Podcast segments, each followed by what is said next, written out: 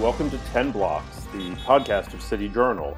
This is Seth Barron, your host for today. I'm the associate editor of City Journal. I'm joined by Nicole Gelinas, a senior fellow at the Manhattan Institute, a contributing editor to City Journal, and the author of a recent piece for City Journal called West Side Storm. Nicole, thanks for joining us today. Thank you, Seth. Good to be on with you again. So we're talking about your articles about the the Upper West Side, and you reference some goings on in the neighborhood that have sparked a lot of interest in in the media. What what's happening in your in, in this neighborhood, which happens to be your neighborhood? Yeah, a little north of my neighborhood. But what was striking last week is the Upper West Side had two random attacks within the space of 24 hours. A man eating outside for dinner with his wife was punched for no reason by an apparently disturbed person whose last uh, address was a homeless shelter, and a woman coming out of the 72nd Street subway station was stabbed also by a random stranger. And so, in a neighborhood where the two police precincts usually have far fewer than one assault a day in a given year, uh, striking to have two random assaults. Now, of course, uh, you could have two crimes in, in one day, just the, the bad luck of the draw in, in any time. But it comes on it, it, it comes in the context of crime data that is not very good for the neighborhood or the city. You know, the, these same two police precincts, the 20th and the 24th, last year between them, they had one murder so far for the year.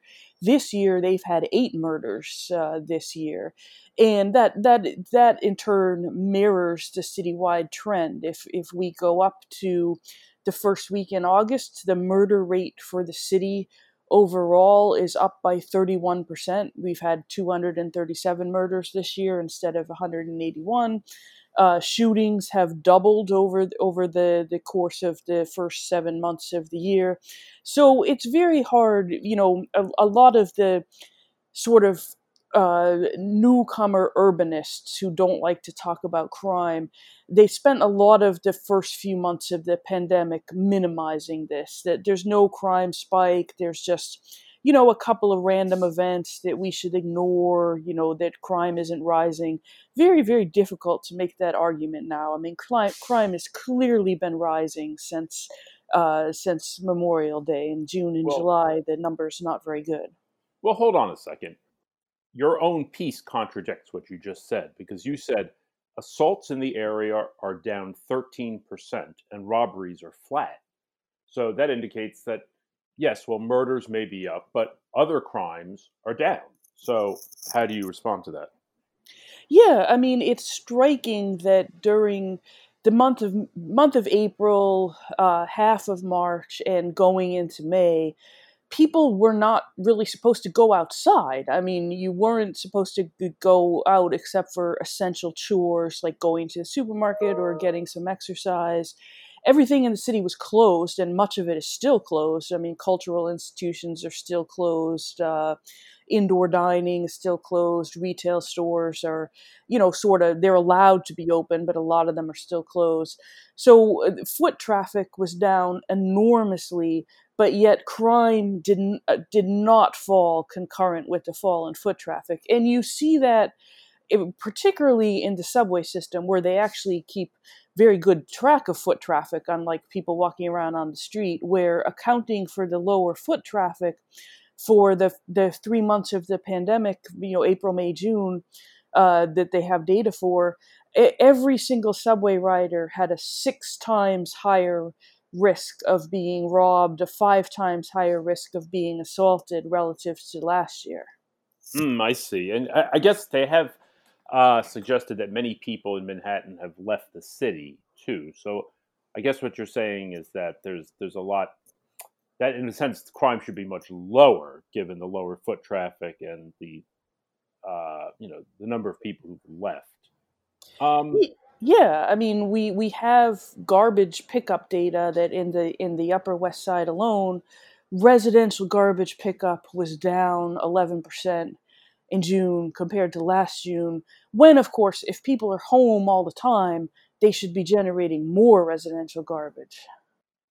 Um, so, what else is going on on the Upper West Side? Uh, they've been talking a lot about uh, hotels that they've uh, turned into places for people who are sick. What's what's happening with the hotels up there?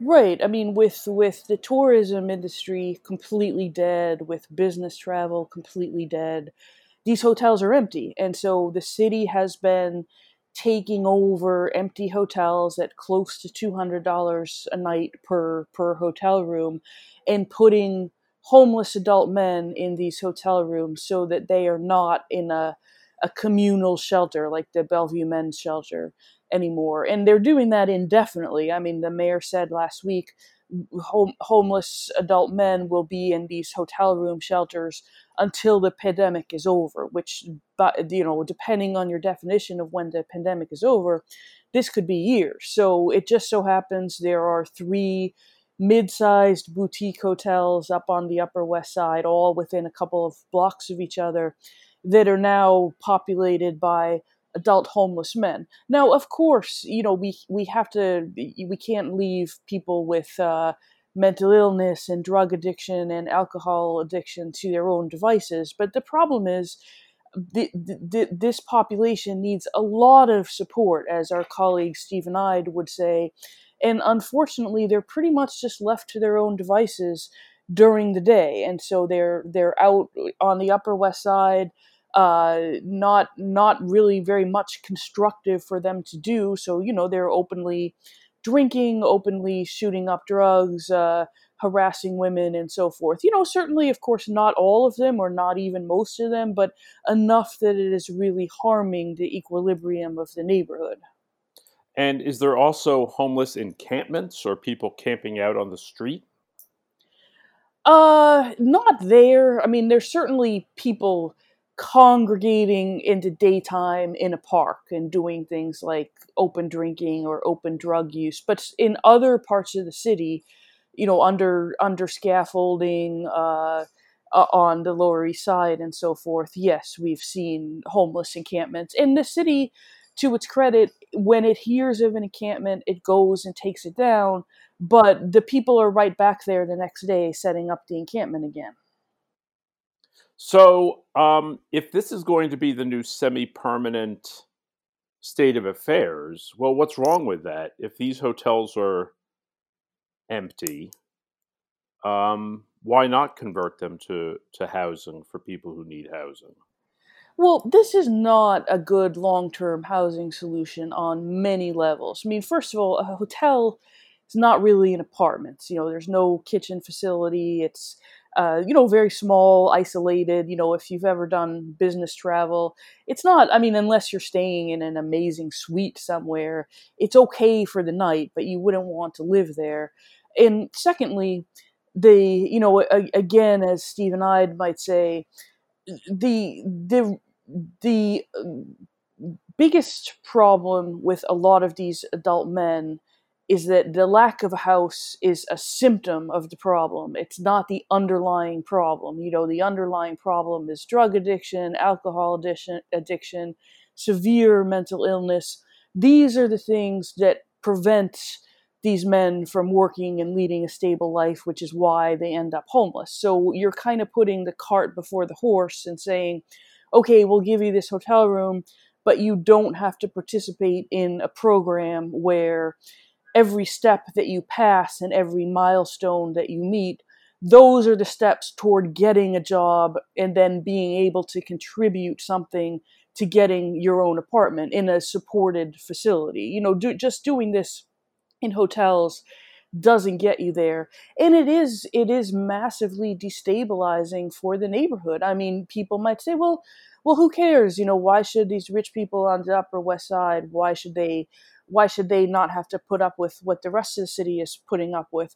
But nobody should have to put put up with this disorder on the street. And in a practical way this is just going to result in people with means going to live in gated communities the middle class going to live in the suburbs and really nobody left to fund these social services. Well Um, you know, there's been some talk about this issue lately uh, with like um, you know AOC and some more liberal members of the congressional delegation in the state, and also local politicians saying what we what we need to do is you know tax the billionaires, tax everybody very very very strongly. And uh, Cuomo, the governor, says no, that's a bad idea. And De Blasio made a comment the other day that he doesn't really if people are going to flee the city, well, that's fine. They're just fair weather friends. They'll be replaced. And he's interested in the working people and taking care of the working people of the city. Um, or I guess the people who don't work uh, as well. Uh, maybe he would include them. But um, so, what do you, what do you think about this debate? How is this going to how is this going to reconcile? Is it really important for us to worry about keeping the billionaires happy? Well, you know, a lot of people, you know, they don't know that uh, if you make above half a million dollars a year for a family, which is certainly a lot of money, you're you're doing well. Your tax rate at the state and local level is already pretty high. I mean, you're you're starting to pay upwards of 12, 13% of your income to the state and the city. So, uh, considering that many states don't have an income tax, you know, uh, Florida, Arizona, Texas, there is a big incentive to relocate somewhere else. And of course, that incentive has only grown because right now, if you are a billionaire or you, you're into tens of millions of dollars, there aren't a lot of reasons to be in the city. I mean, even if you have a really nice big apartment, it's still an apartment. Your outdoor space is still pretty constrained to a backyard or a roof deck. And so you have to be thinking, do I want my family and my kids to be going out on the street, walking the dog at night with robberies, you know, a spate of robberies on the Upper East Side last week, robberies down along Park Avenue South in the past few months. And one of the things that draws high income people to the city, ability to make money in the financial industry, financial industry has proven over the past five months it can do this work from home. You know, maybe people aren't going to work five days a week at home for the rest of their lives, but just the idea that you have to come into Manhattan five days a week is pretty much completely indefinitely dead. The other thing is cultural events. You know, a lot of wealthier people, they like to go to art shows, they like to go to the opera, they like to go to uh, fancy dinners, you know, they like to go to expensive restaurants with their friends. Basically, all of that is closed right now. Or if it's not closed, you know, you can eat outside a lot of older people in particular are just afraid of partaking in those things. And that's going to be the case at least until the end of the year. So if you're talking about new tax increases on a class of people that is not even here right now you know that's you're you're really playing a dangerous game there and that people might might just say and will say you know what i don't have to come back here to be vilified and to pay an even higher tax rate for basically uh, a, a, reduced level of public services in terms of public safety um, well, that's an interesting point. But what's happening with with businesses across the city? Are we seeing the kind of closures that have been predicted, or was that all sort of um, blown out of proportion? Well, I think it's a little early to tell in the long term. I mean, there are certainly some bad signs. Yes, if you look at the universe of small businesses, you know, small restaurants, small retail stores, uh, one study a couple weeks ago said that uh, 40% of these small restaurants, small stores could end up going out of business uh, because even if you you've put out tables for people to dine outside, it's not as much capacity usually as you have in the restaurant. Uh, and it's it's going to get start to get cold. I mean, November, December, you know, going into early next year, if we can't pack people into restaurants inside safely, they're going to be looking at substantially reduced income again. When they still owe this back rent for March, April, May, June, you know, the city never set up a mediation process for them to work with the property owners. And the property owners, in, in turn, have gotten no relief on their property taxes. As for larger businesses, you know, corporations that have a white collar workforce in New York, as well as larger retailers, you know, I think one of the risks they have to think about is what happened in Chicago uh, over the past couple days. Are we going to have a pattern of looting and unrest and property damage every couple of months now? And is that something I have to build into? Do I want my workforce to come back to commuting in Manhattan? Well, are they going to be disrupted from doing that every couple of months with massive uh, civil unrest actions on on major central urban thoroughfares. Hmm. So uh, things aren't sounding so great from the way you put it. Uh, what about this idea of canceling rent? Uh, Senator, uh, State Senator Julia Salazar and Assemblymember Yuh-Line Niou have this proposal to um, to cancel rent.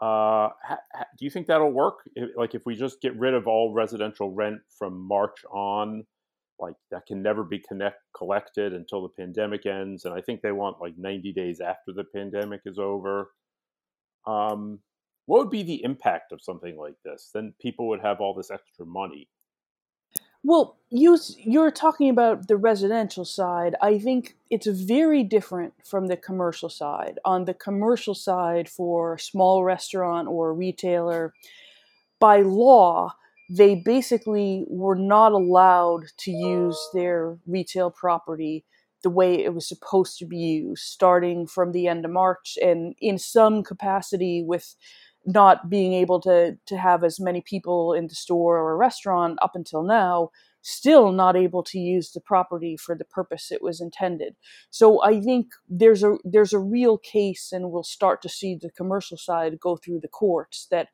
if the business was shut down by the state through no fault of your own, you, you should you should receive some rent relief. The the risk of that happening has to be shared with the property owner. And practically speaking, the property owner they're not going to get another tenant in there. I mean, it is not in their best interest to kick out your restaurant and wait another two years to get another restaurant.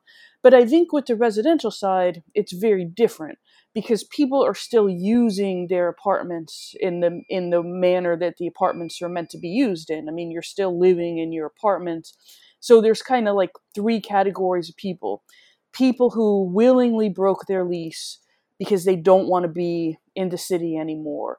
Some of them because they lost jobs, some of them because they can work at home, some of them because they don't feel that it's a good public health situation. The other is people who are still living in their apartment but can't pay the rent because maybe they're undocumented immigrants, so they weren't eligible for this uh, extraordinary pandemic uh, aid.